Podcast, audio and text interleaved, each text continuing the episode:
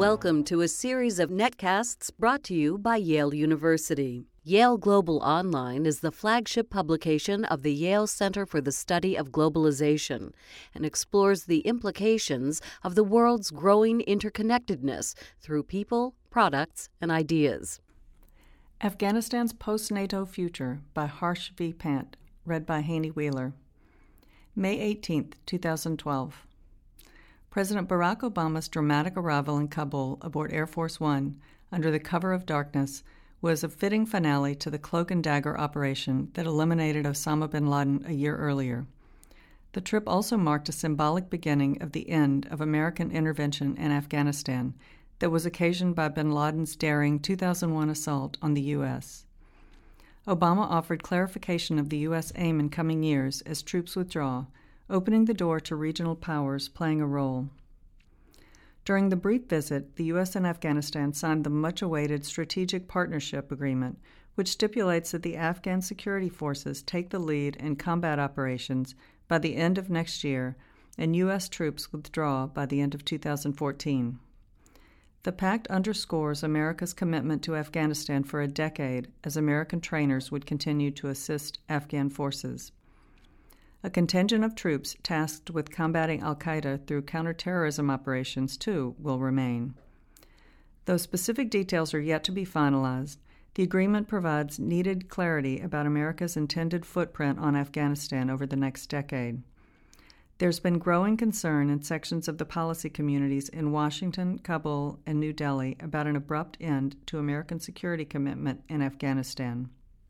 Before the agreement, Washington had been on the wrong foot in Afghanistan after a series of events, including the Quran burnings, emergence of an internet video in January 2012 showing three Marines urinating on the corpses of Taliban fighters, and an American soldier killing Afghan civilians in March 2012, all inflaming Afghan public opinion to an unprecedented degree. Responding to popular anger, the Afghan president had hardened his stance refusing to consider the agreement until American led night raids were halted and the main military prison was handed over to Afghan officials. Only after these issues were resolved to Kabul's satisfaction was the Strategic Partnership Agreement finalized.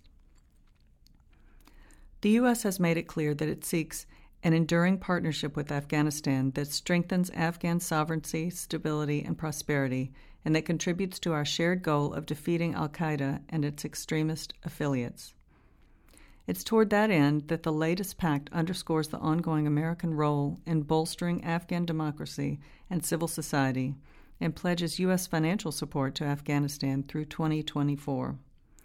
Though it's not evident how vague U.S. reassurances will get translated into operational policy, Washington has sent a clear signal that it won't abandon Afghanistan and will retain a presence in the region's evolving strategic realities. Afghanistan's National Security Advisor, Rangin Dadfar Spanta, described the pact as, quote, providing a strong foundation for the security of Afghanistan, the region, and the world, and as a document for the development of the region, end quote.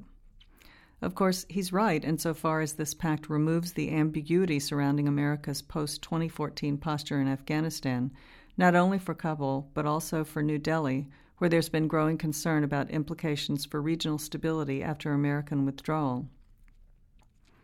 This is also a signal to the Taliban and other extremist groups that waiting out American forces might no longer be as credible an option as it may have once seemed. Washington's new message will have particular resonance in India and Pakistan, as ties between the two South Asian neighbors remain the most important fault line in shaping Afghanistan's future. Pakistan will come under renewed pressure to articulate a long term policy of renouncing ties with extremist groups. Islamabad's hedging strategy is no longer workable.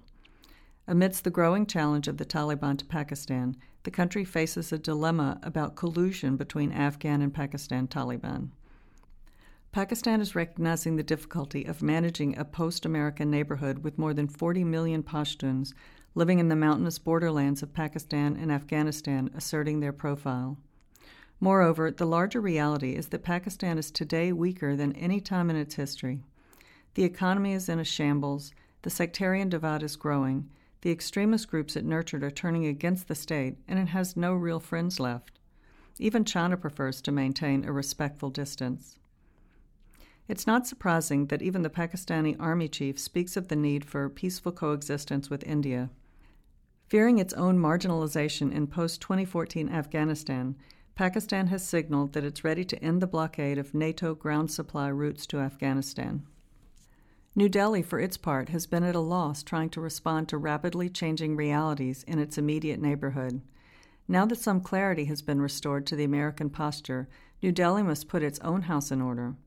India has not had a very consistent policy towards Afghanistan over the last decade.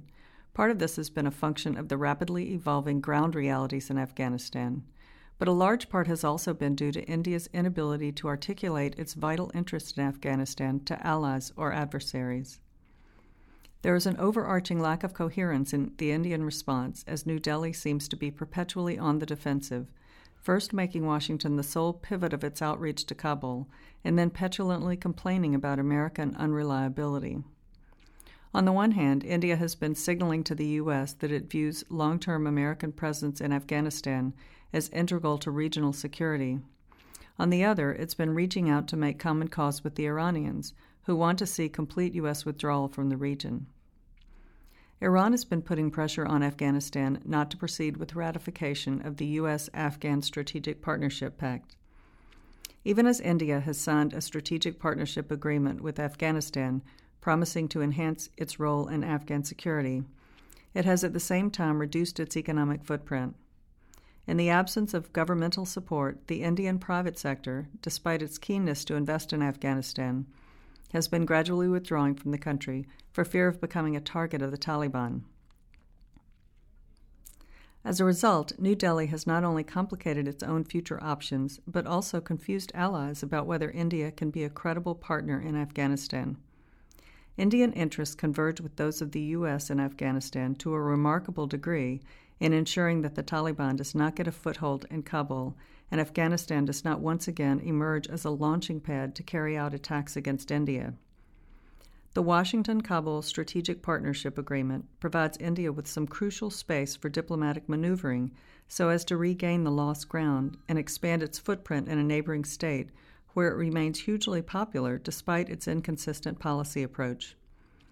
The recent attempt to beef up intelligence sharing between India and Afghanistan is the first step in the operationalization of the Indo Afghan Strategic Partnership. But more concrete steps are needed to ensure that New Delhi maintains a substantial presence and acts as a reliable partner of the U.S.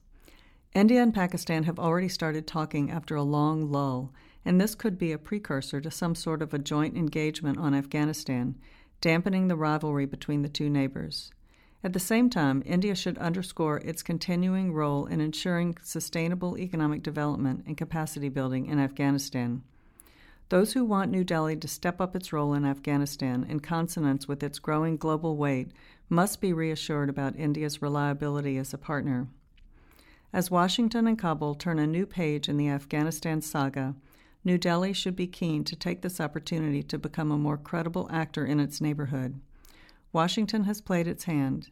It's up to New Delhi to respond adequately. This and other Yale Global articles can be found at yaleglobal.yale.edu.